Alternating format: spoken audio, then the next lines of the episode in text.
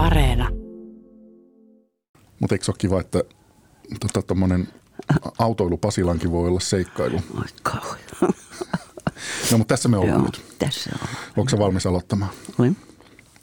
Mukava tavata Marja-Leena. Kyllä, totta. Todella vihdoin sanoisin. Mm, vihdoin.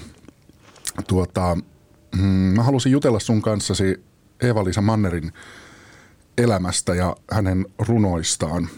Tämän vuoden joulukuussa tulee kuluneeksi sata vuotta Mannerin syntymästä ja tuolloin ilmois, ilmestyy myös sun kirjoittama Eva-Liisa Manner elämäkerta, jota valmistelet tässä paraikaa.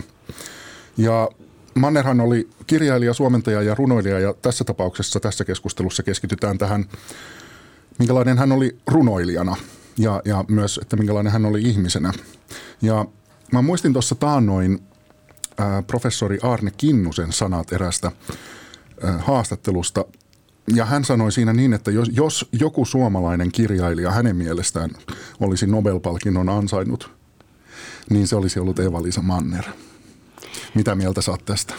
No kyllä, Arne Kinnunen osui ihan oikeaan. Kyllä, kyllä Eeva, Eeva Liisa Manner olisi sen ansainnut.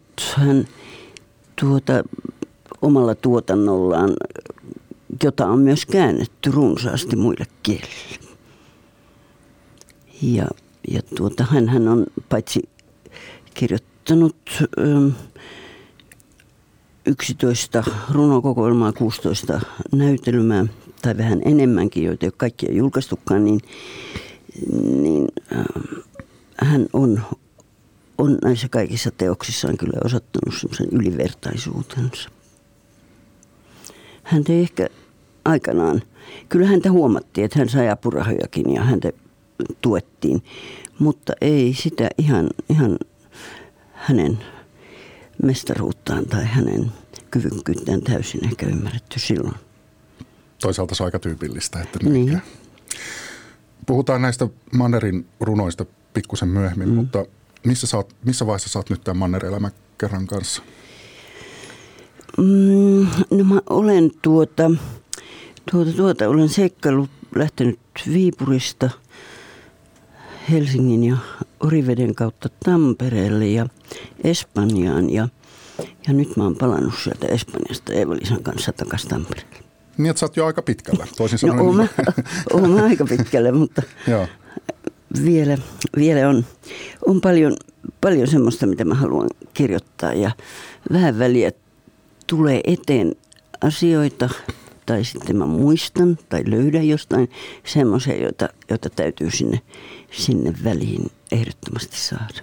Tämän elämäkerran nimi on Matka yli vaihtelevien äärten. Mm. Mitä se tarkoittaa? Se on Mannerin runosta kirjoitettu kivikokoelman runossa on tämmöinen säe. Ja tämä nyt tässä kohdassa, tässä kohdassa tarkoittaa sitä, että, että tosiaan kuljetan Mannerin tai kuljen tavallaan seuraan Eeva-Liisa Mannerin vaiheita ihan lapsuudesta, Viipurista, kaikkien näiden elämän eri vaiheiden tai sanotaanko nyt varovasti melkein kaikkien vaiheiden läpi sinne 90-luvulle, jolloin hän sitten, jolloin hän sitten menehtyi 95. Manneria on luonnehdittu ihmisenä salaperäiseksi. Kuinka vaikea elämäkerran kohde Eeva-Liisa Manner on? Mm, paikoin ei ollenkaan vaikea. Tai jotenkin, sanotaan nyt niin, että hän on minulle sillä tavalla tullut läheiseksi. Ehkä sen meidän tuttavuutemmekin vuoksi, mutta, mutta myös niiden runojen ja näytelmien kautta osa ei ole vaikeaa, mutta sitten siellä on sellaisia vaiheita, jolloin, jolloin en niin läheltä päässyt seuraamaan hänen, hänen työskentelyään, ei, emmekä olleet niinkään yhteydessä. Ehkä joku postikortti silloin tällöin meni ja tuli. Ja sitten varsinkin se hänen ehkä viimeiset kymmenen vuottaan olivat semmoiset, että, että silloin emme ole enää tekemisissä. Ja se tiety, mutta ehkä se on semmoinen aika jonka sitten annan olla rauhassa ja annan hänen olla rauhassa. Ne viimeiset ajat. Ne viimeiset ajat. Kyllähän silloinkin ö, työskenteli, ainakin viimeisen kymmenen vuoden aikana, kirjoitti hienoja esseitä, kritiikkejä ja niin edelleen. Ja, mutta omaa tuotantoa ei sitten enää ollut. Oliko hän ö, sinun mielestäsi salaperäinen?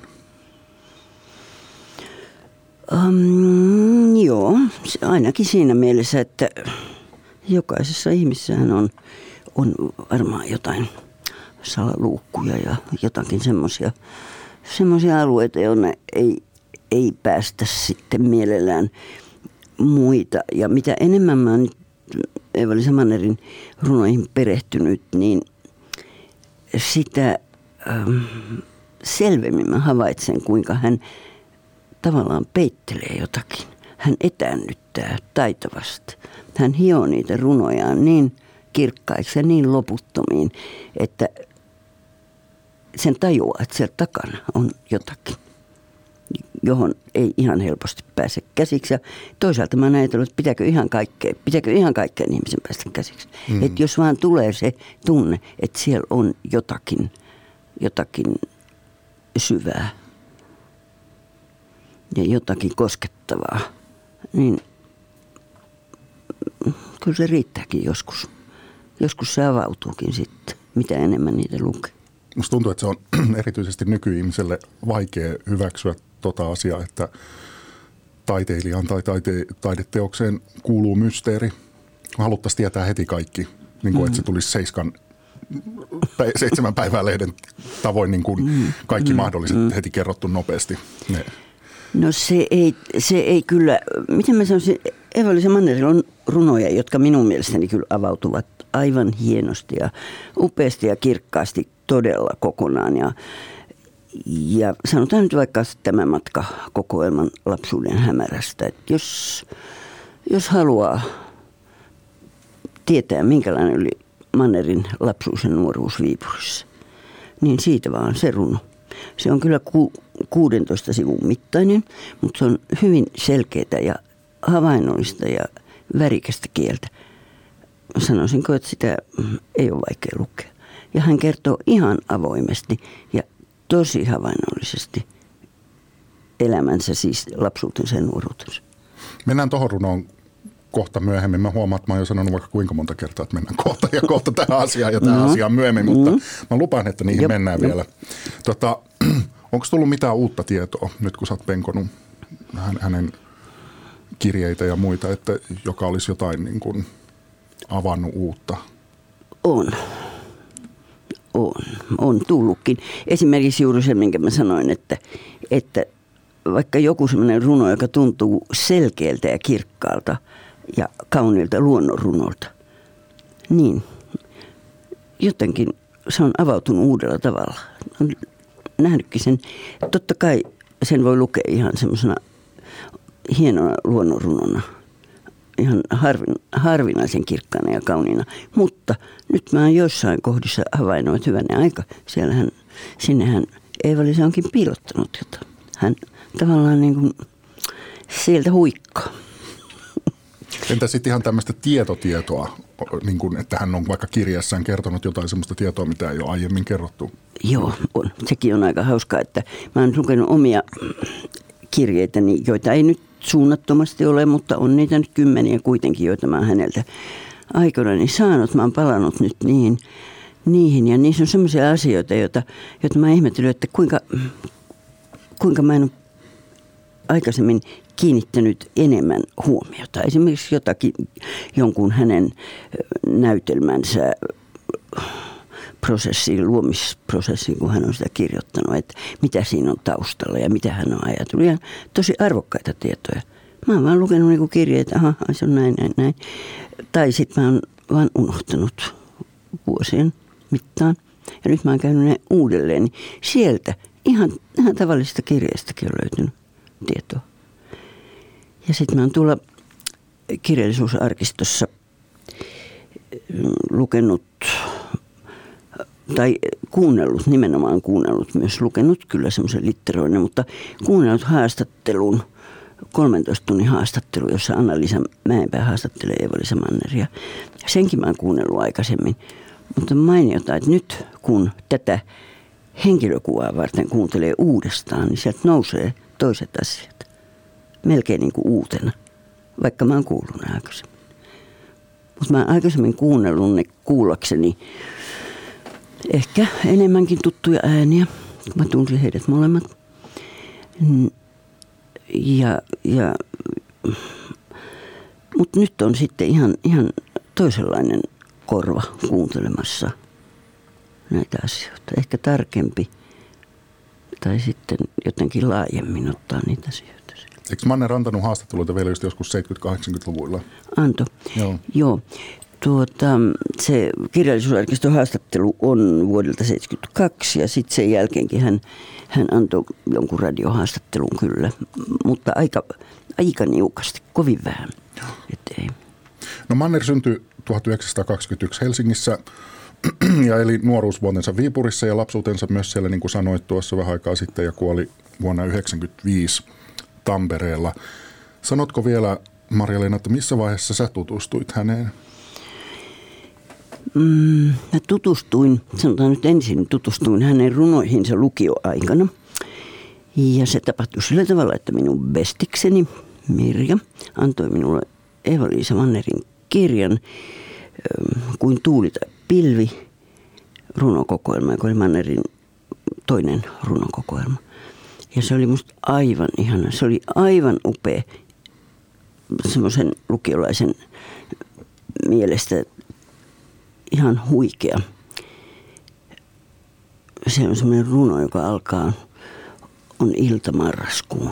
Ja kun se, siinä Manner kuvaa sen, se, kuvaa sen, tuota, sen viileyden ja kuulauden, niin se runon nimi on Muistan rakkautta kuolemaa. On ilta marraskuun niin korkea ja hauras lasinen. Ja mä jälkeenpäin joskus ajatellut, että tämä runo siis hurmas minut tai sillä tavalla vangitsi, että, että, että mä olin sen kokoelman jälkeen jollain tavalla Mannerin runojen lumoissa kyllä.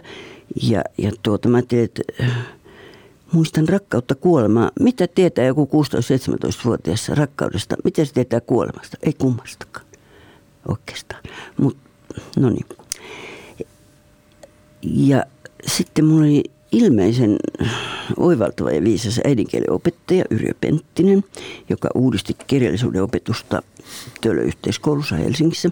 Ja ilmeisesti meidän lukioluokkamme oli jotenkin hänen, hänen semmoinen mieluisa tuota, koepallonsa ja, ja tuota, hän luetti muun muassa Haavikkoa ja Manneria ja hän antoi Eevalisen Mannerin tämän matkakirjan silloin, kun se oli ilmestynyt, antoi minulle. Ja se, joo, tai ehkä sitten vähän, joo, varmaan vuoden päästä jotain.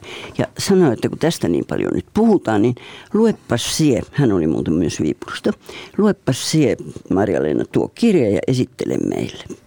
Ja miehän luin. Ja se oli kyllä menoa. Että se oli kyllä sitten, kun mä olin jo vähän päässyt ehkä Mannerin sisälle. No mä olin todella ymmärsin, että tässä on nyt jotain, aivan jotain, aivan jotain erilaista kuin, kuin niissä sanotaan Sarkiessa, Kailaassa, Koskeniemessä, joita myös oli luettu lukiosta. Meillä oli erittäin hieno kirjallisuuden opetus. Mutta mä tajusin sen erilaisuuden ja sen, kuinka syvästi erilaista se oli. Ja sitten kun pääsin koulusta ja olin viipurilaisen osakunnan jäsen, kirjoitin Eeva-Liisa Mannerille kirjeen. Kysyin, saisinko tulla haastattelemaan, että mä olin sen tuota, osakunnan lehden toimittaja, että haluaisin tehdä haastattelun viipurilaisesta kirjailija, tai Viipurissa lapsuutensa, nuoruutensa viettäneestä kirjailijasta. Ja olin hyvin hämmästynyt. Mä sain nopeasti muutaman päivän päästä vastauksen, että en anna haastattelua, mutta tule toki käymään. Mm-hmm. Oh, minäpäs tuota pikaa ilmoitin sitten sinne päin, että minä päivänä tulisin ja sain, sain ohjeet ja että tervetuloa. Missä hän asui tuolloin? Anteeksi. Hän, asui, hän oli silloin muuttanut jo Tampereelle sieltä Oriveden mökistänsä. Joo. Se oli 60-lukua, joo. Ja, ja tuota, jälkeenpäin mä kuulin, miksi hän oli mut kutsunut. Mitään se oli, mä vähän ihmettelin sitä, että kaskohan nyt sitten kutsui sinne käymään, vaikka ei haastattelua antanut. Niin syy oli se, että hän kiinnostui minun käsialasta. Ai ja, mikä siinä oli? En mä tiedä. En tiedä. Ei, hän sanoi, hän oli niin kiinnostava käsiala. Hän ajatteli, että, että, että olisi mukava. Ja mä menin sinne ja se on ikimuistoissa käynti kyllä. Että hän asui silloin Mäntykadulla Tampereella semmoisessa puutalossa. Siis jo, ja siinä mentiin pihalle ja sieltä muutama poras alaspäin semmoiseen kellarihuoneistoon. Se oli kai 15 neliön kokoinen se asunto. Mä nyt jostain jälkeenpäin jostain kirjasta sen lukenut. Ja tuota, mä tietenkin jännitin aivan valtavasti. Mä olin opiskelijatyttö ja mä menen tapaamaan kirjailijaa, jota mä suuresti ihailin. Ja, ja tuota, soitin ovikelloa sieltä kellarihuoneiston ovikelloa ja sieltä sitten tuli iloinen naurava täti-ihminen avaamaan sen oven. Hänellä oli, hänellä oli punavalkoruutunen esiliina edessänsä ja hän kertoi paistavansa silakoita, mikä oli ensimmäinen ja viimeinen kerta, kun mä olen nähnyt Eeva-Liisan tekevän mitään ruokaa mm-hmm. tai kuullutkaan. Hän ei kyllä paljon kokannut. Ja tuota, hän kutsui mut iloisesti sisään ja siellä, ja vaikka mä sanoin, että hän oli täti-ihminen, niin ei hän ollut kuin 40, päälle 40 siihen aikaan sitten. Ja siinä istuttiin ja, ja tuota, ei hän nyt sitten mukaan sitä haastattelua antanut, mutta jutun mä siitä kirjoitin siitä käynnistäni. Kuitenkin sitten ja, ja tuota, hän näytti minulle runojaan, joita oli kirjoittamassa ja kyseli, se oli aivan mainita, hän kysyi muutamasta kohdasta, että kun tämä on niin hankala, miten sie tuon, hän puhuu siis jonkin verran koko elämänsä näistä Viipurin murretta. Miten sie tuon, kun hän sanoi, onko tämä parempi näin vai olisiko se noin. Ja ja minä tietenkin semmoisella nuoren ihmisen varmuudella kerroin, kuinka se olisi parempi. Ja hän hyväksyi ne, ne on siellä kirjassa painettu. Joo. Ja tota, siitä, se, siitä alkoi meidän semmoinen ystävyys ja tut, tai sanotaan, onko nyt tuttavuus vai ystävyys, mutta... Just meinasin kysyä, että miten sä itse luonnehtisit sitä teidän suhdettanne näin lopulta. Mä luonnehtisin sitä kyllä niin, että alkuun se oli todella oli ystävyyttä siis 10-15 vuoden ajan, mutta sitten tietysti sitten elämä vei kumpaakin omaan suuntaan, että sitten ei oikeastaan enää, enää paljon tavattukaan, että kirjoiteltiin joskus ja sitten se oli ehkä tuttavuutta. Sulla on ne kirjat tallella? On, ne on kirjallisuusarkistossa osa niistä ja loputkin joskus menevät. Tota, saanko pyytää palvelusta? Mm? Mainitsit tuosta, että Eeva-Liisa Manner ihastui sun käsialaan. Voitko kirjoittaa jotain tuohon paperille? Mä Mutta se on sitä. muuttunut, kato, kun siitä on aika. no mä yritän imitoida sitä, minkälainen se mahdollisesti oli silloin. No mä kirjoitan näitä.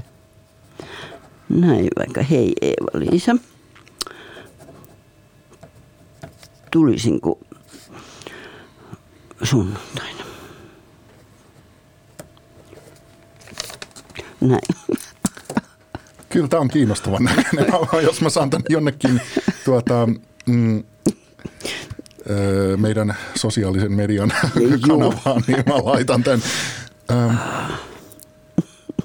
Tämä on ehkä, mm, mä en ole mikään käsialatutkija, mutta mm. ehkä vähemmän koristeellinen, mitä olin ajatellut. Mä että sulla olisi niin kuin, ollut jotenkin koristettu. Tämä on... Mä luulen, että mulla on ollut pienempi ja tiukempi ja ahdistuneempi käsiala, kun mä oon Ihan totta.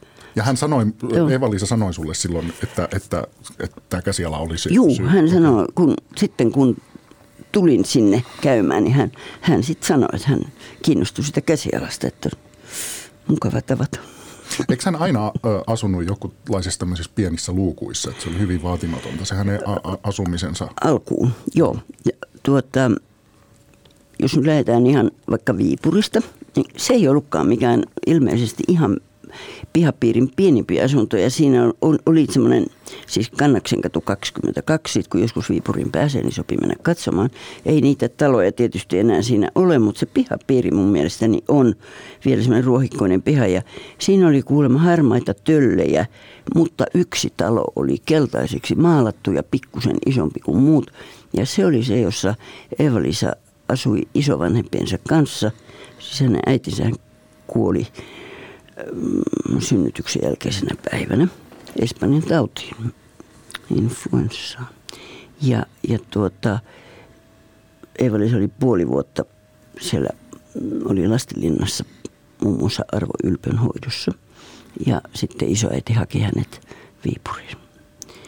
Ja, ja se talo oli vähän isompi kuin muut. En tiedä, miksi ei, ei ilmeisesti sielläkään mitään erityistä vaurautta ollut, mutta isoisä oli pianon virittäjä ja mm. pianon rakentaja kuitenkin. Joo, Manner sanoi Joo. jossain haastattelussa, että, mm. että se tämä tämmöinen tietynlainen käsillä tekeminen on siirtynyt on. sieltä Joo, hänelle.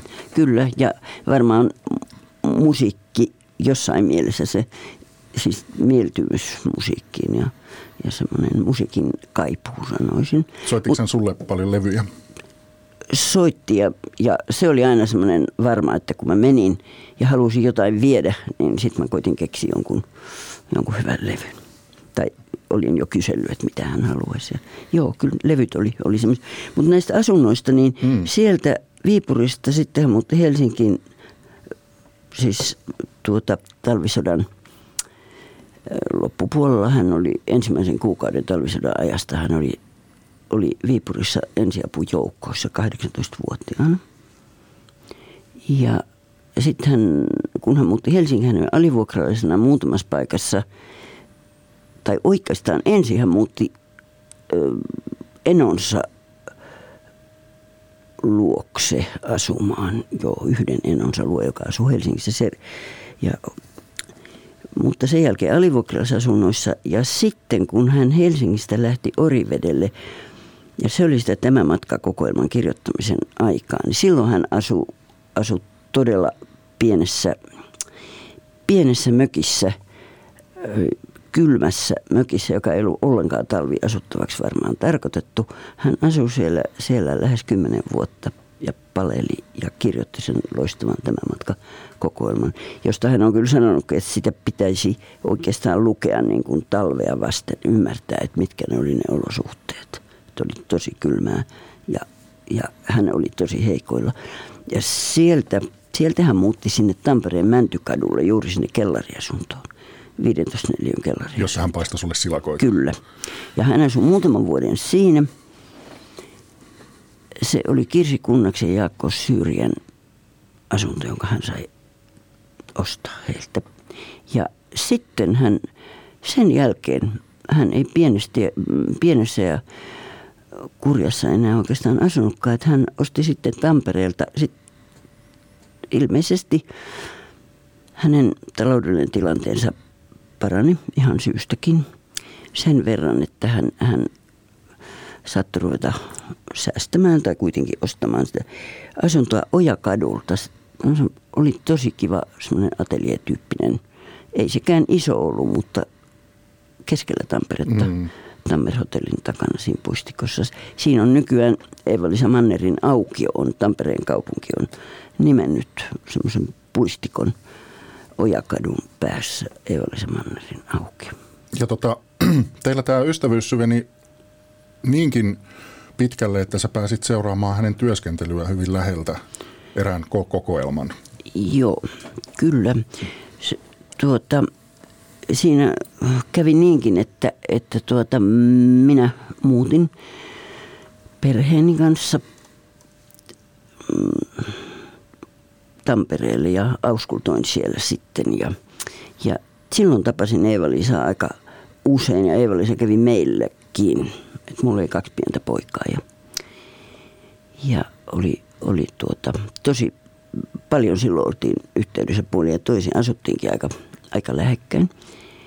Ja sitten, no kyllä siihen aikaan kun mä tein gradua tai suunnittelin aihetta, niin asuin kyllä Helsingissä ja opiskelin Helsingin yliopistossa. Ja eipä siinä nyt tietenkään monen kertaan tarvinnut miettiä, että mistä minä sen nyt haluan tehdä. Ja mä vähän jännitin sitä, että saanko sen aiheen, kun Eeva-Liisa Manneria ei ollut vielä tutkittu, eikä hän ollut sillä tavalla, ehkä hän ei niin vielä ajateltu niin merkittävänä kirjailijana. Ja, ja tuota, mutta Lauri Viljanen, joka oli viimeisiä vuosia professorina silloin, kunnioitettu professori, niin, niin tuota, hän, hän kyllä ihan ilahtui ja sanoi, ehdotin Eeva-Liisa Mannerista aihetta, että eipä ole tutkittu, että, että sehän onkin mainiota. En enää muista, mikä se alkuperäinen aihe oli. Se on hullua, että tämmöisenkin voi unohtaa, mutta sitten mä Eeva-Liisan kanssa keskustelin ja, ja kuulin, että hän tekee, hän on te, kirjoittamassa uutta kokoelmaa. Ja enpä tiedä, vaikka se olisi tullut niin kuin häneltä käsin se ajatus, että siitähän siellä voisitkin kirjoittaa. Ja, no mutta sehän olisi hienoa, että hän kirjoittaa runoja ja minä kirjoitan gradua ja näin. Ja, ja tuota, hän antoi mulle sen nipun, mitä hän oli tehnyt. Se oli niin vaihtuvat vuodenajat, joka sitten, jonka hän kirjoitti Kangasalla Havisevan järven rannalla. Ja hän antoi mulle sen runonipun ja minä onnellisena lähdin Helsinkiin ja rupesin kirjoittamaan kun mä en nyt muista, mitä siitä piti sit kirjoittaa. Mutta tuota, sieltä tuli, hetken päästä tuli postia, että heitä pois se ja se ja se runo. Hän on kirjoittanut ne uudestaan. No, enhän mä nyt pois heittänyt, mutta ajattelin, että no voi voi sentään.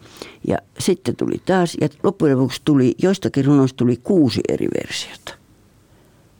Ja silloin minun viisas mieheni Eero sanoi, että huomaathan, että sinä seuraat kirjailijan luomisprosessia. Mm, joka luottaa suhun myös. Mä sanoin, että, mm, mä sanoin, että no totta, tämähän pitää paikkansa. Enkä enää harmitellut yhtään, vaikka sieltä sitten tuli jotakin muutoksia. Eeva-Liisahan oli sillä tavalla tarkka, että hän saattoi saatto lähettää runon ja sanoi, että siellä on nyt sen pisteen paikalla on puolipiste tai kaksoispiste, että ota huomioon. Ja se todella on sillä merkitystä, loppuuko loppuuko tuota virke pisteeseen vai kaksoispisteeseen. Kaksoispisteen jälkeen tulee jotakin, mikä sisältyy vielä siihen edelliseen. Se oli tosi mielenkiintoinen vaihe. Mä kävin tapaamassa Eeva-Liisa siellä Ojakadulla ja sinne piti aina mennä iltaisin, koska hän nukkui enimmäkseen päivällä. Ja hän työskenteli yöllä. Ja me tavattiin sitten joskus yleensä ehkä kuuden, seitsemän aikaa illalla ja istuttiin koko yö ja, ja tuota, keskusteltiin. Ja sitten hän saattoi mut ensimmäiselle aamujunalle, oliko se nyt viideltä vai kuudelta. Hän, ei, hän oli sitä mieltä, että mä olin liian nuori kulkemaan yksin asemalla. Hmm. Piti olla saattaja mukana. Mutta hän ei sitten enää tehnyt ruokaa sulle vai? Ei, ei. Mitä, ei, mitä ei. te nautitte aina öisin? Tuota, kahvia, hirvittävää myrkyllistä kahvia. Tai ei se kai myrkyllistä ole, mutta se myrkyn näköistä ja makusta. Se Eoliisan kahvi, jota hän nimitti laiskanakaan kahviksi. Siksi, että sitä ei tarvinnut keittää. Se oli semmoista, että siihen pantiin, mä en muista missä kummassa järjestys, pantiinko ensin Coca-Colaa ja sitten äh, tota, murukahvia. Wow. Vai toisinpäin. Kokista ja kahvia? Joo, wow. niitä sekoitettiin. Semmoista juotiin juotiin. Ja sitten mä joskus nyt miettinyt, kun niin, miettinyt sitäkin, että alkoholia hän ei muuten mulle tarjonnut kai koskaan. Joo. Mä en muista ainakaan. Entäs tupakkaa? Ei. Eikö hän polttanut? Ei. Hän jossain vaiheessa poltti, mutta tuota, en muista, että hän olisi sisällä. Että hän olisi, ei ainakaan sit niin paljon, että se olisi mitenkään vaivannut, tai sitten minäkin poltin. poltinkin kyllä, ei mulla semmoista. Mutta tosiaan, että, että tuota, kun mä oon nyt lukenut jotain semmoisia juttuja, aivan hullu hauskoja juttuja, jotka liittyy jollain tavalla johonkin, johonkin vaikka johonkin viiniin tai, tai sitten on yksi aivan hurmaava juttu. Se on siinä kirjassa, sopii sitten lukea, kun hän oli Inkeri Kilpisen mökille ja, ja tuota, kaurapuuroon pisti konjakkia. niin siitä voi saada sen käsityksen, että, mm. että no jopas nyt. Mutta ei mun mielestäni Eeva-Liisa käyttänyt alkoholia paljonkaan. Joo. Sanoisin, tai ehkä olutta. Täytyypä tuossa kokeilla joku ilta, että, tai yö, Niin. että tota, tekisi kokis kahvit ja sitten siihen päälle puuron konjakki silmällä. Joo, joo, se liittyi siihen, että hänellä oli jotain vatsavaivoja ja lääkäri oli kieltänyt monet ruuat ja, ja siellä mökillä grillattiin sitten jotain ihania kylyksiä. Hän sanoi, että hän ei voi syödä, kun lääkäri on kieltänyt. Hän ei voi syödä. Hän keitti itsellensä kaurapuuroa ja sitten kun Inkeri, Inkeri Kilpinen sanoi, että ota nyt edes maitoa siihen, niin hän otti laukusta konekkipullon ja katsoi mm. sitä. Kilpinen sanoi, että elää hyvä ihminen, että eikö lääkäri ole kieltänyt. Se sanoi, että no ei se juomista mitään puhunut syömisestä. Eiväli, se oli hirveän hyvä huumori, aivan hurjan hyvä. Mä en tiennyt tota puolta. Mä luulin, että se oli hirveän vakava ihminen. Ei. Joo. Ei. Esimerkiksi todella semmoisessa henkilökohtaisessa, kun yhdessä oltiin ja juteltiin, niin sieltä tuli vitsiä koko ajan. Siis ja hänen kielen käyttönsä oli semmoista aika, sanoisin, akrobaattista, leikkisää, hirveän hauskaa. Kun mä näin jotain haastatteluita, niin mä ajattelin semmoisia asioita, miten, mitä luonnehdintoja mulla tuli mm. mieleen. Siis äärimmäisen älykäs, äärimmäisen lukenut, mm. öö, perfektionisti mm. ja erakko. Mm. Mutta ilmeisesti erakko, joka kuitenkin tykkäsi niistä läheisistä ihmisistä, sitten joita uskalsi päästää lähelle ja joihin luotti. Joo.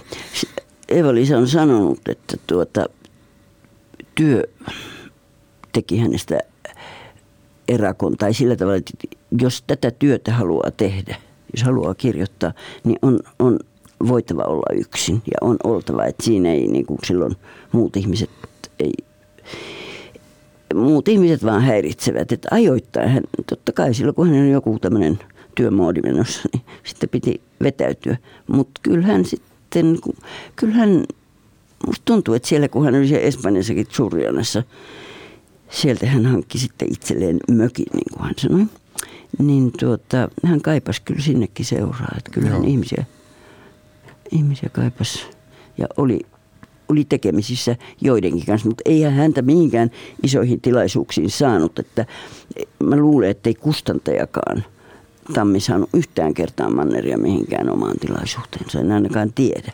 Et, et sen sijaan tiedän ja olen lukenut joistakin, joistakin kirjeistä, joita olen saanut tuolta Tammen arkistosta luettavakseni, että siellä on niin kutsuttu häntä johonkin jonkun teoksen julkistamistilaisuuteen. Tai sitten joskus jonnekin teatterin ensiltä, ei hän semmoisia. Joo. Ei. Et sillä tavalla hän vältti, vältteli kyllä julkisuutta ainakin. No seurasitko sitä hänen työskentelyä myös ihan lähietäisyydeltä vai oliko ne niin kuin kirjeitä, joissa hän lähetti uusia versioita? Ei, kyllä ne oli kirjeitä. Että hän nimenomaan kun hän teki työtä, niin hän vaati sen yksinäisyyden. Ei siihen päässyt. Että ne, se oli, todella ne oli niitä kirjeitä tai niitä runojen toisintoja, eri versioita, mutta olihan se sitten niin, että sit kun mä menin häntä tapaamaan ja yhdessä niitä katsottiin, kun mulla oli ehkä jotain kysymistä ja näin, ja hänelle jotain, hän halusi jotain selventää tai muuttaa taas kerran, niin, niin silloinhan siinä oltiin ihan vierekkäin ja katsottiin, että miten tämä nyt on ja onko tämä nyt näin. Ja, mutta kyllä se, se, se niin kuin kirjeitse tietenkin tämmöiset uudet runotoisinnot tuli. Ja Eeva-Liisassahan oli läpi elämän, läpi koko tuotannon oli semmoinen, onko se nyt sitten perfektionismia vai mitä se sitten on, mutta hän hioi niitä runojaan loput loputtomiin. Hän hioi ja hioi. Ja kun tuli uusia painoksia, niin niissä saattoi olla ihan toisenlaiset mm. runot. Mä mietin just tota, kun sä sanoit aiemmin siitä mm. itsensä häivyttämisestä tai joo, piilottamisesta. Joo. Liittyykö se niin kuin just tohon? Kyllä se varmaan liittyy myös siihen, että hän, hän halusi niin kuin itsensä jollain tavalla etäännyttää niistä. Mutta kyllä toisaalta mä sanoisin kyllä sen, että kun Eeva-Liisaa vähän tuntee, tietää hänen elämänvaiheistaan ja jotakin hänestä ihmisenä, niin ne runot, ihan varmaan ne avautuvat ihan uudella tavalla. Ainakin mulle ne on avautuneet. Mitä enemmän mä olen sanonut tässä lukioajoista alkaen, mitä enemmän mä luen, sitä enemmän ne avautuu koko ajan. Manner on varmaan nyt semmoinen kirjailija, että jos yhden kerran hätäisesti lukasee, niin ei, sit, ei välttämättä mm. muuta huomaa kuin, että onpa, onpa todella taitavasti kirjoitettu. Tai että onpa kirkas ja kaunis, mutta ei mitään muuta. Oletan, että te kävelitte joskus muulloinkin kadulla yhdessä kuin silloin, kun hän aamu viiden kuuden aikaan saattoi sut asemalle. Joo. Tota, oliko semmoista havaittavissa, että ihmiset tunnisti, että katsokaa, että tuossa menee tuo suomalaisen modernismin uranuurtaja? Mm, en, siis mun täytyy sanoa, että mä, me kai kuljettiin niin kummallisia aikaa, ettei siellä muita paljon siihen aikaan kulkenutkaan, joku konduktööri siellä asemalla saattoi olla, mutta, mutta mä ymmärsin joistakin kirjeistä ymmärsin, siis ei välttämättä minulle lähetetystä, vaan jostain muistakin, joita nyt olen sitten siellä arkistossakin lukenut, niin että tuota, hän piti Tampereesta muun muassa siksi, että siellä sai olla rauhassa, mitä mä pikkusen ihmettelin. Että eihän Tampere nyt niin kauhean iso kaupunki, sinne voi hävitä. Mutta ehkä, ehkä sitten tamperelaiset ymmärsivät, mä luulen, että ainakin ne, jotka vähänkään tunsivat Eeva-Liisaa, niin ymmärsivät sen, että ei voi mennä koputtamaan ja kyselemään kuulumisia. Jos hän kulki omissa ajatuksissaan, niin hänen annettiin kulkea. Mulla on tämmöinen käsitys. Mainitsin ihan syystä tämän suomalaisen modernismin uranuurtajuuden, koska tuota, mä haluaisin kuulla vähän enemmän sulta ajatuksia tästä Mannerin kokoelmasta, jonka avulla tai josta hän sai sitten mm. tämän myöhemmin sitten tämän tietynlaisen arvonimen, että häntä alettiin kutsua suomalaisen modernismin uran uurtajana. Eli siis tämä vuonna 1956 ilmestynyt tämä matka, mm. joka oli silloin sulle, kun sä nuorena mm. luit sitä, niin, mm-hmm. niin tota, hirveän tärkeä. Miksi muuten sitä, juuri sitä teosta pidetään niin kuin suomalaisen modernismin uraurtajana? Mm, no varmasti siksi, että sen tasosta, sen laatusta sellaista ei, ei kukaan ollut vielä koskaan kirjoittanut. Että jos nyt ajatellaan, ajatellaan tuota, näitä meidän klassikkojamme aivan erinomaisia, joita jo tuossa mainitsin jotain Särkiä, Kailasta, Koskenniemeä, sanotaan sitten vielä Mustapääkin ja, ja, ja monia, monia, monia muita, niin, niin, tuota, niin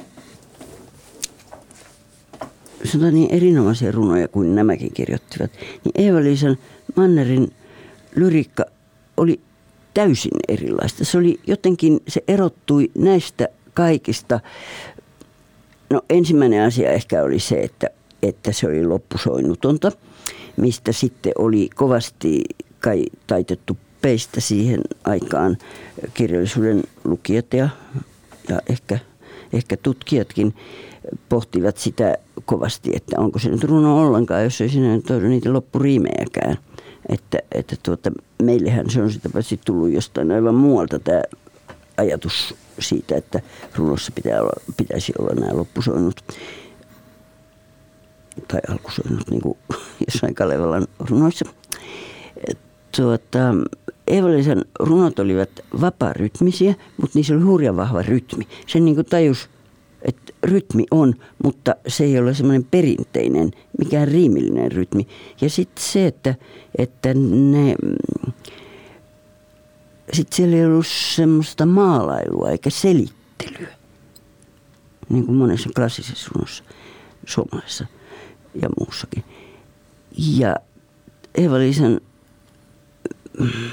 oivallus oli myös se, tai semmoinen ominaislaatuun kuului jo silloin ja sitten läpi tuotannon semmoinen kuvien avulla kuvitse il, ilmaisu. Että hän ilmaisee, tulee niin kuin valtavia kuvasarjoja, sarjoja, sarjoja, joiden avulla hän ilmaisee tuota, tuota asioita selittelemättä. Mä tuota, en voi olla lukematta pätkää tästä. Se nimittäin, tämä havainnollista, kun ei tässä nyt pitäisi Eevalisen runoja selitellä. Se on nyt vähän niin. Mutta esimerkiksi tämä matka kokoelman avausruno. Kuulepas, kun se lähtee näin. Ota nämä koteloidut sanat ja pane ne talteen. Niissä on puu ja perho ja lisko ja korento ja etana ja kotilo ja kierreportaat ja käärme, sillä sekin on välttämätöntä – Niissä on joutsenlisko ja joutsenen venytetty kaula ja laulu ja sademetsä ja käpylinnun suomu ja huuto. Niissä on pakeneva kavio ja loukaton hevosen muisto. Ja muisti siitä, miten ihmiset ansat on kierrettävä ja niin edelleen, niin edelleen, niin edelleen. Se tulee aivan valtava. Ja runo päättyy, otan ne ja kylvän ne tuuleen. Otan ne ja kylvän ne virtaan. Otan ne ja kylvän ne lumen alle talvehtimaan. Otan ne ja päästä minut pahasta. Se, se niin kuin vyöry, tulee sellainen valtava kuvavyöry, johon tuota, se oli ainakin ihan uutta. Että kuvien avulla kuvitse tuodaan asiat esiin ja ilmi. Muistaakseni muuten vieläkin sen hetken, kun sä ekan kerran luit runon? Öm, kyllä, mä sen, kyllä mä muistan varmaan. Mä oon ollut ihan... ihan Baby. joo, ja mä ollut ihan... joo, mä olin kyllä... Ja, mä elin kyllä semmoisen lukioaikana jossain ihmeen Manner Hurmuksessa. Mä tajuan sen nyt, nyt myöhemminkin, että tuota... Mitä tarkoittaa elää Manner Hurmuksessa? Mulla oli koko ajan mielessä joku Mannerin runo tai näky tai, tai tuota, mä katsoin varmaan maailmaa vähän sen, sen tuota, Mannerin runouden läpikin, mikä nyt myöhemmin, kun mä olen aikuisena sitä miettinyt, niin olikohan se ihan terveellistäkään, koska se, siinä on kyllä semmoista hyvin paljon surumielisyyttä ja, ja esimerkiksi tämän matkakokoelmassahan on ahdistustakin. Mutta teini nyt hakee semmoisiakin aineksia sitten. Ne tosiaan, muistan sen, että ne että tuntui siltä, että ne antoivat ihan valtavan paljon. Ja tämä kokoelma, tämä matka, niin siis se syntyi Liiterissä, Orivedellä ja miten mä muistelen Manneri jossain sanonut, että siellä oli niin helvetin kylmä, että sillä jääty tota muste, sinne mustepullo joo, öisin. Joo. Se oli ihan, se ei ollut talviasuttava lainkaan se, se asumus ja, ja tuota, oli ihme, että hän sieltä hengissä, hengissä selvisi ne monet talvet, että siellä on todella ollut hirmuisen kylmä. Ja tässä tämä matka kokoelmassahan on, on siis tässä on runoja, joista voi ihan suoraan lukea, että minkä, minkälaista, minkälaista siellä oli. Muistan, että me, no täällä on esimerkiksi talviruno. Lehdet leijailevat tunnit vuodenajat huoneesta huoneeseen. Lumi tuulee ja aukoissa verhot. Autius seiniin nojaa talon levittää. Lumi niin kuin matala eläin liikkuu, nurkkiin pesi. Jäätyvät harvat ruudut ja silmät. Jos lintu sisään eksyy, se putoaa. Ei lämmitä sitä tämä käsi, joka jäätyy. Täällä harhailevat vain vanhat äänet seinästä seinään. Tämä on ihan suoraan. Muistan, kun kysyin Eevaliselta kerran, että, tai sanoin, että minusta on niin hurjan hienosti hän on kirjoittanut, että kirjoittanut, että mm, minne menisin, majani on täynnä outoja tarinoita, lauseita kuin ansoja. Ja sitten toisessa runossa hän, hän kuvaa, että kuinka kuinka tuulisina öinä maja nousee, nousee tuota pilviin. Hän sanoi, että ei se ole, ei se, ei se ole mikään runokuva. Hän pelkäsi, kun oikein kovasti tuuli. Hän pelkäsi, että maja menee tuulen mukana. Että sitä voi lukea näinkin, mm. mutta enhän mä silloin tiennyt. Eikä sitä tarvitse lukijan tietää. Mutta mut näin se vaan on, että tämä matka kokoelmassa kyllä, kyllä se paitsi että se mm, tämä koko kirjoittamisen tapa, koko runous on ihan, ihan uudenlaista, niin, niin siinä on sitten ihan, ihan reaalinen tosias, tosi elämä takana. Mm, hän taisi harkita sille nimeksi tämä talvista matkaa. Joo, sekin oli. Ja alun perin se oli kai mustat runot oli mm-hmm. alun perin, mutta Tuomas Anhava oli sitten kuulemma kriitikko ja runoilija itsekin, niin hän, hän oli, oli siellä Orivedellä käynyt sitten tapaamassa Manneria ja he olivat yhdessä näitä runoja käsitelleet ja Anhava oli ehdottanut nimeä tämä matka, mikä on, on kyllä hieno, hieno nimi. Mutta kun kysyit, että oliko se, että äh, hetkinen, että minkä runon, tai miltä tuntui lukea tuo avausruno ensimmäisen kerran, niin mm. tuota siitäpä enemmän mä muistan semmoisen runon, joka puhutteli semmoista, semmoista teini-ikäistä kovasti, kun täällä on runossa kohta, että teen elämästäni runon, runosta elämän. Runo on tapa elää ja ainoa tapa kuolla. Tämä oli semmoinen, joka, joka tuota, sitten oli varmaan, varmaan ihan, tai jotenkin muistan sen hyvin selvästi. Ja, ja, ja joo, siitä en nyt voi olla mainitsematta, mä en tiedä saako tämmöistä tässä nyt mainita, mutta Saa. mainitsenpa nyt, että, että tuota, Eeva-Liisa Mannerin juhlavuonna, siis tänä vuonna syksyllä, on mahdollista hankkia hopeakoru, jossa on tämä sää. Teen elämästä runon, runosta elämän. Runon tapa elää ja ainoa tapa kuolla.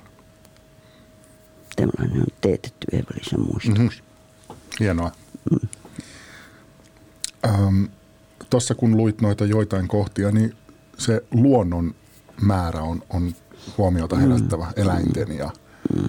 hän piti kai valtavasti eläimistä ja sanoi muun muassa, että hän arvostaa käärmeitä ja piti heitä väärin ymmärrettyinä. Kyllä. Eeva-Liisa piti varmaan kaikkia, lähes kaikkia eläimiä väärin ymmärrettyinä. Hän tuota, sanoisin, että hiiret olivat ehkä ainoa, ainoat, joita hän ei oikein jaksanut ymmärtää ja se johtui siitä, siitä Espanjan talosta, johon sitten hiiret jossain vaiheessa pesiytyvät. Mutta, mutta hän, hän on varmaan meidän ensimmäisiä ekorunoilijoita. Hänhän puhuu eläinten puolesta mm. ihan valtavasti, ihan kaikissa, ihan kaikissa teoksissa. Ja se niin vaihtuvat vuodenajat kokoelma, joka, mm, jonka luomisprosessia pääsin seuraamaan, niin sehän, hän sanoi itse sitä lintukirjaksi. Se on aivan valtavasti lintuja ja niitä lintujen ääniä, kuinka niitä on sielläkin. Et, ja toinen semmoinen Eeva-Liisan eläinryhmä oli, oli, olivat tietysti hevoset, joista, joista hän sitten jossain vaiheessa sanoi, tai varsinkin niissä Espanjan runoissa, hän sanoi, että ne on ihan reaalisia, ihan reaalisia lihajänteitä – että ei niistä tarvitse enempää etsiä, mutta kyllä niistä löytyy, sen tuntee ihan joistakin, joistakin runoista kirjoitetun kiven tai Fahrenheitin runoja kun lukee, niin että siellä on kuolemankuvia takana, kun, kun tuota hevonen vetää mustia vaunuja kulkee, kulkee lumisen sillan yli ja ja menee menojaan, häviää sumuun tai joku tämmöinen kuva. Tai valkea hevonen juo mustasta, tummasta vedestä. Että kyllä, kyllä sen siellä on ja siellä on paljon muutakin. Siellä on jotain hyvin metafyysistä ja piilotajuista. Eeva oli hyvin kiinnostunut psykologiasta ja psykiatriasta. Filosofiasta. Kyllä. Luki kaikista niitä Luki. kovimpia ja vaikeimpia. Kyllä. Mikä Joo. herättää kysymyksen myös siitä, anteeksi tämä on tyhmä kysymys ihan oikeasti, mutta onko ne sun mielestä vaikeita runoja? Alkaako se mennä jossain kohtaa yli hilseen sulla? Mm, joo, kyllä, kyllä täytyy sanoa, että ne, sanotaan, että ne viimeisimmät kokoelmat ovat semmoisia, että jos tuntee tuntee tota Heideggerin filosofiaa, niin helpompi on ottaa niitä vastaan. Ja jos tietää, että Eeva-Liisa mm, luki paljon mm, psykiatrista kirjallisuutta, hän lainasi tuttaviltaan ja, ja, ja tuota, hankki itselleen ja luki niitä ja ammensi sieltä ja ammensi filosofiasta, niin se helpottaa, mutta tuota, en mä tiedä, tarvitseeko sitä välttämättä tietää. Ehkä, ehkä, ehkä semmoinen filosofinen, filosofian kysymys, tämä aika, aikakysymys, joka on tämmöinen Heideggerilainen aika ajan ongelman kysymys, niin se oli Eeva-Lisalle ihan, ihan nuoruudesta asti. Hän, hän pohti sitä, että kuinka, että hänen mielestään menneisyys ja, ja myös tuleva ovat tässä ajassa. Kaikki ovat yhtä. Niin eikö hän uskonut predestinaatio tai semmoisen, että kaikki kyllä, on jo joo, tapahtunut kyllä, täällä kyllä, joo, kyllä, aikaisemmin? Joo, joo. Ja hän oli sitä mieltä, että hän näki ennen unia, hän tiesi joitain asioita jo ennakkoon. ennen kuin ne tapahtuivat. Hän esimerkiksi jäi jotain, jotain tuota, mm, poliittisiakin tapahtumia. Että hän tiesi mitä? Etukäteen joku Tsekkoslovakian miehitys, että hän oli sen jo unessa nähnyt pari vuotta aikaisemmin. Avasko hän koskaan sulle tätä niin kuin, mm, uskonnollista tai, tai elämän filosofista arkkuaan? Mm, ei, ei oikeastaan siitä keskusteltu, mutta nyt kun mä oon lukenut kirjeitä uudella tavalla ja lukenut myös hänen muille kirjoittamiaan kirjeitä, esimerkiksi Anna-Liisa Mäenpäälle, joka oli hyvin tärkeä, hyvin tärkeä ihminen. Kuka sen olikaan? Hän oli Tampereen normaalikoulun yliopettaja, jolle muuten minäkin olen saanut auskultoida, mistä olen hyvin iloinen. Musta ei varmaan olisi muuten äidinkielenopettaja tullutkaan, mutta Anna-Liisa Mäenpään, Mäenpään semmoinen positiivisuus ja usko siihen, että äidinkielen opetus on tärkeintä, mitä nuorille ihmisille voidaan ja lapsille voidaan tarjota, niin se sytytti niin, että niinpä siinä sitten. Mutta Anna-Liisa Mäenpää oli hieno kirjallisuusihminen, jota, jota ihailtiin. Siis auskultatit ihailivat ja hän, hän kirjoitti myös itse. Hän kirjoitti artikkeleita, mutta ehkä hän kirjoitti jotain muutakin, jota hän ei koskaan julkaissut. Ja, ja hän tutustui Eeva-Liisa Manneriin ja oli äärettömän tärkeä ystävä erittäin tärkeä ystävä Eeva-Liisalla. Sanoisin, että jopa muusa. Mitä se tarkoittaa tässä tapauksessa? Se tarkoittaa sitä, että Eeva-Liisa ihaili ja kunnioitti ja palvoi Anna-Liisa Mäenpäätä. Mutta ei hän ollut ainoa. Mä luulen, että meitä oli paljon, jotka, jotka ihailimme Anna-Liisa Mäenpäätä, joka oli jollain tavalla kirkas hahmo ja hieno, tuota, hieno ihminen tunsi kirjallisuutta ja ymmärsi, mä oon ihan varma, että Anna-Liisa Mäenpää ymmärsi asemansa siinä, siinä ystävyydessä Eeva-Liisa Mannerin kanssa. Hän ihan varmasti tiesi, että hän tavallaan niin kuin ruokkii sitä luovuutta. Mm. Se ei ollut seksuaalista, vaan siis niin kuin henkistä? Ennen kaikkea henkistä, mistä me tiedämme, mutta tuota, ennen kaikkea henkistä joka, joka oli äärettömän tärkeää Eeva-Liisalle ihan varmasti. Elikö Manner koko elämänsä yksin? Joo, kyllä. kyllä. Oliko hän koskaan niin kuin parisuhteessa? Ei. Joo. Ei, joo. Ei. Hän, hänellä oli, oli tuota, sanotaan nyt näin kevyesti, että hän oli ihastuksia. Että, että tuota, hän itsekin sanoi joskus, että hän voi ihastua aika helposti. Ja, ja hänen, se, mistä hän puhuu jossain kirjassa, hän puhuu palvomisen tarpeesta. Että hän, hän, niin, hän tunsi, että hän... Ja hellyyden kaipuu näkyy hänen runoissaan selvästi. Ja sen hän itse on selittänyt että hän niin kuin lapsuudessa on jäänyt paitsi. Äiti kuoli, kuoli tosiaan niin pian. Ja nämä isovanhemmat, jotka varmasti tekivät parhaansa, mutta olivat yli 70 kun Eeva-Liisa, tämmöinen pieni vauva sinne tuli puolivuotiaana sitten tuli sinne perheeseen. Että hän on niin kuin jäänyt, jäänyt paitsi sitä hellyyttä, mitä hän, hän olisi tarvinnut. Ja tämä on se, mitä, minkä ehkä mä nyt kun olen tätä henkilökuvaa, mä sen puhun mieluummin henkilökuvasta kuin elämäkerrasta. Mm, mä huomasin joo, joo, niin tuota, olen huomannut sen uuden asian, minulle, sanotaan, että minulle uuden asian, että Eeva-Liisan runot, hyvin, hyvin monet runot ovat rakkausrunoja. Siellä on semmoinen joku ikävä kaipaus aina, ei aina, mutta hyvin, hyvin usein takana. Et juuri nekin runot, joista voi sanoa, että on vaikeita, ne ehkä kirjoitetun kiven tai jonkun kuolleiden vesien runot, ne viimeisten runokokoelmien, niin jospa ottaakin sen semmoisen ajatuksen, että ne on rak, kipeitä rakkausrunoja.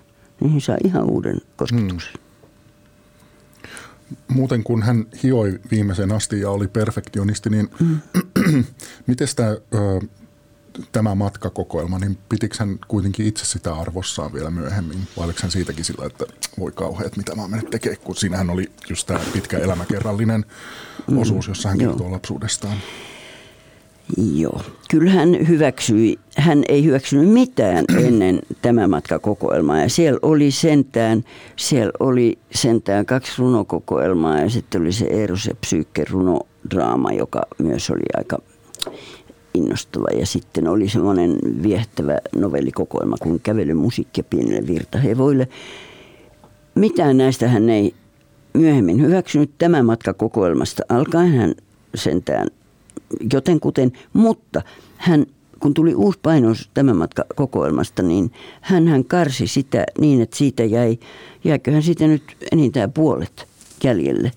Ja esimerkiksi tämä lapsuuden hämärästä aivan viehättävä runo, niin hän monen mielestä, sanonpa nyt näin, monen mielestä hän pilasi sen sillä, että hän, hän kaarsi sitä niin käsittämättömällä tavalla, että, että kun se alun perin alkaa, näin mä luen ihan vaan muutaman rivin tästä, sukanharmaa isoisä ja hameenharmaa isoäiti, tupakan ruskeassa talossa, paperin valkeassa kaupungissa, joka sitten paloi kuin paperilyhty ja lakkasi olemasta.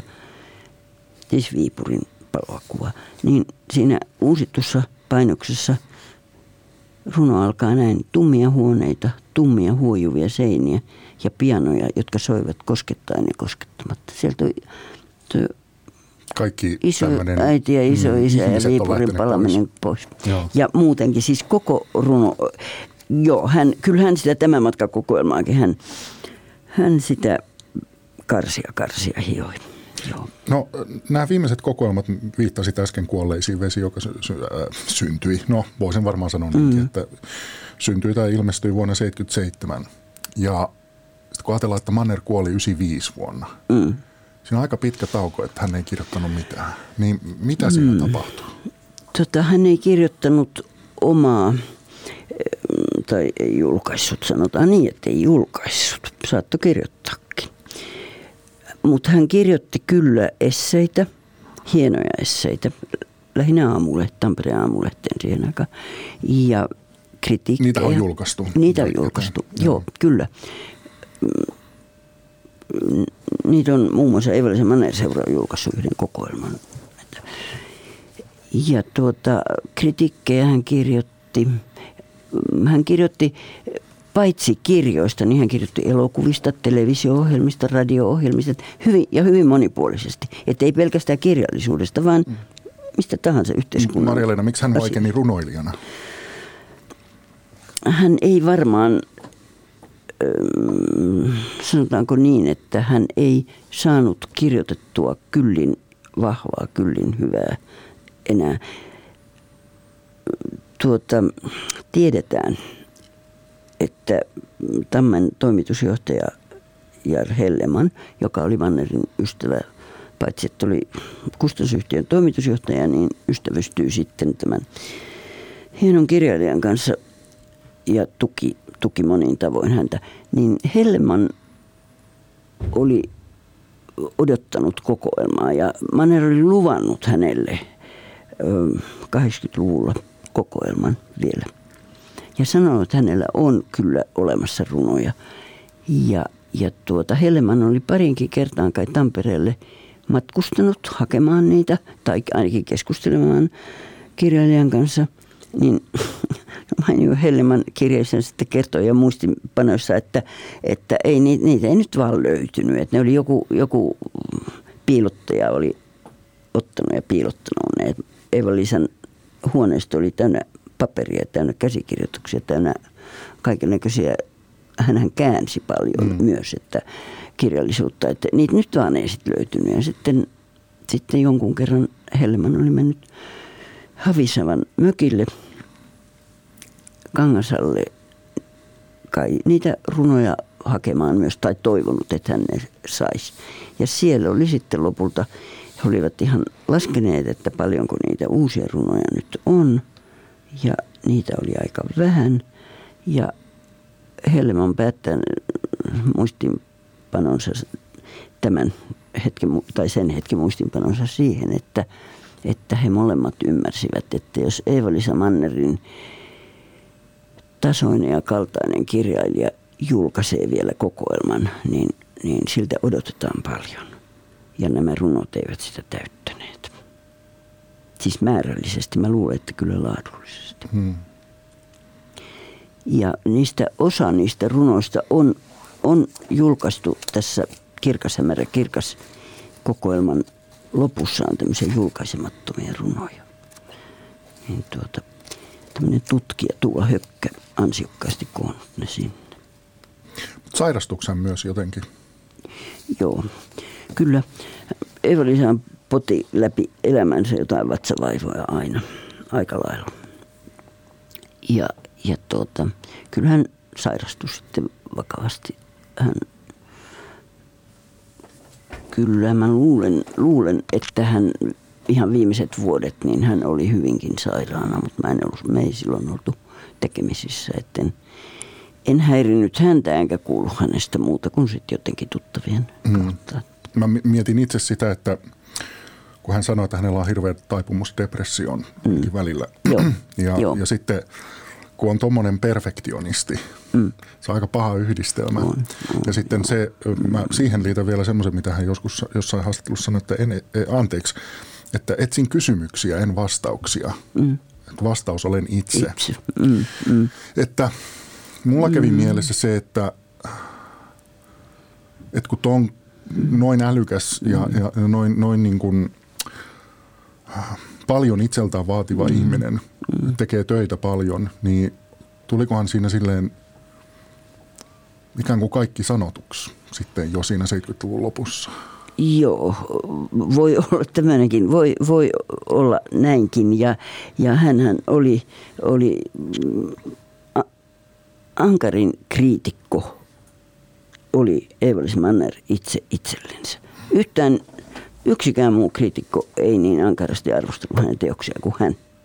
Että hän ei jollain tavalla, hän ei, hän ei koskaan tai onko nyt liian paljon sanottu koskaan, mutta enimmäkseen ei, ei tuntenut löytävänsä sitä ihan oikea tapa ilmasta. Tai että kun se runo oli siinä valmiina, vaikka se oli kuinka hiottu ja kuinka kirkas ja kuinka upea ja kuinka syvä, niin jotain siitä hänen mielestään tuntuu aina puuttuvan. Ja kyllähän, kyllähän Eeva-Liisa kävi mm, jo aika nuorena hän, hän oli Pitkäniemen sairaalassa hoidettavana ja niin kuin lepäämässä ja latautumassa. Ja Minkä takia? Siihen mä en osaa vastata. Joo, oliko hänellä joku diagnoosi? Oli varmasti, joo. joo. joo. Mutta sä et tiedä sitä?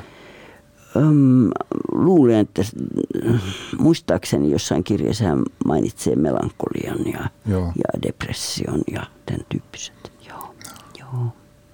Et... Harmittaako sinua puhua näistä hänen viimeisistä ajoista? Tuli, mä jotenkin aistin, että sulla tulee paha mieli.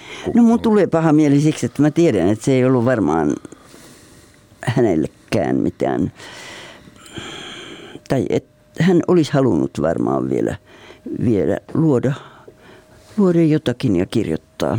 Ja jotenkin mun on sellainen käsitys, että hän, hän kirjoittikin, mutta kun ei se tyydyttänyt häntä, niin ei hän voinut sitä sitten – tietenkään julkaistakaan, mikä oli varmaan ihan, ihan oikeinkin. Mitäpä sitä semmoista sitten julkaisemaan. Ja, ja mä luulen, että hän on ollut hyvin sairas ihan, niin, ihan viimeisinä aikoina.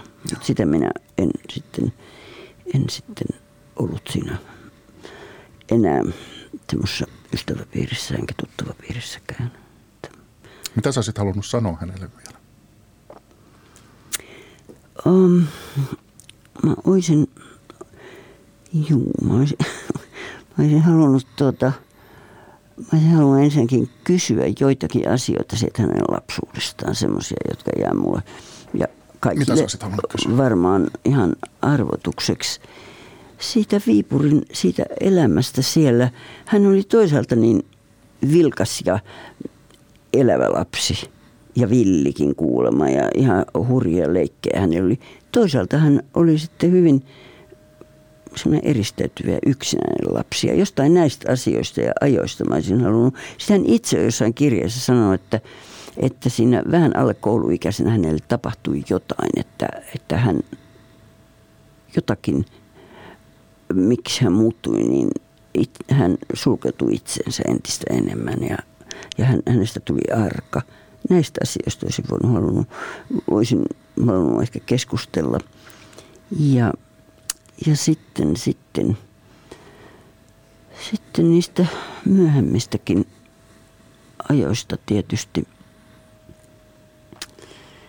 tietysti vielä olisi ollut, tästä tulee kaiken aikaa, kun, kun kirjoitan tätä henkilökuvaa, niin semmoisia asioita, että voi Eeva-Liisa, että kun olisit tässä nyt vastaamassa näihin kysymyksiin. Mutta ennen kaikkea mä tietysti haluaisin sanoa hänelle, että se elämäntyö, minkä, minkä teit, niin se on enemmän kuin yhden ihmisen elämäntyö jo.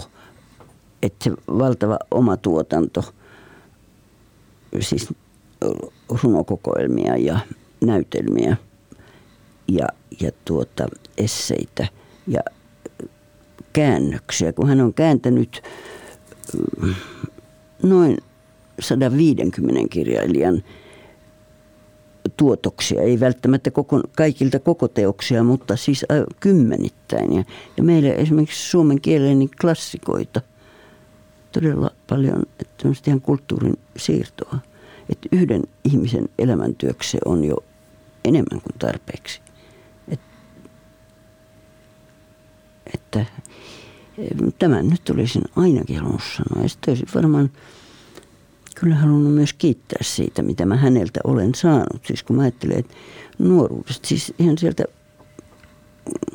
ihan teiniästä alkaen, mitä mä oon saanut. Ihan, ihan todella valtavasti. Kun mä sanoin, että mä elän semmoisessa manner, sanotaan mannerkuplassa, mä nyt näköjään elän. Ehkä silloin nuoruudessa mä olin ihan, ihan niin kuin mannerin lumoissa – onneksi mulla oli semmoinen bestis, jonka kanssa sitten saatettiin kausti jutella, tämä Mirja. Äh, tuota, sitten mulla oli työaikani ja työelämäni, jossa tietysti oli muutakin kuin manneria.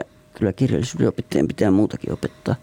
Ja, ja tuota, oli, oli perhe ja, ja, ja kaiken näköistä. Olin sitten opettajakoulutusasioissa mukana. Muun muassa Anna-Liisa Mäenpään kanssa tehtiin paljon yhteistyötä siinä. Mutta sitten kun, kun työelämä nyt muutama vuosi sitten jäi taakse, niin nyt nousi sitten tämä Eva-Liisa Manner.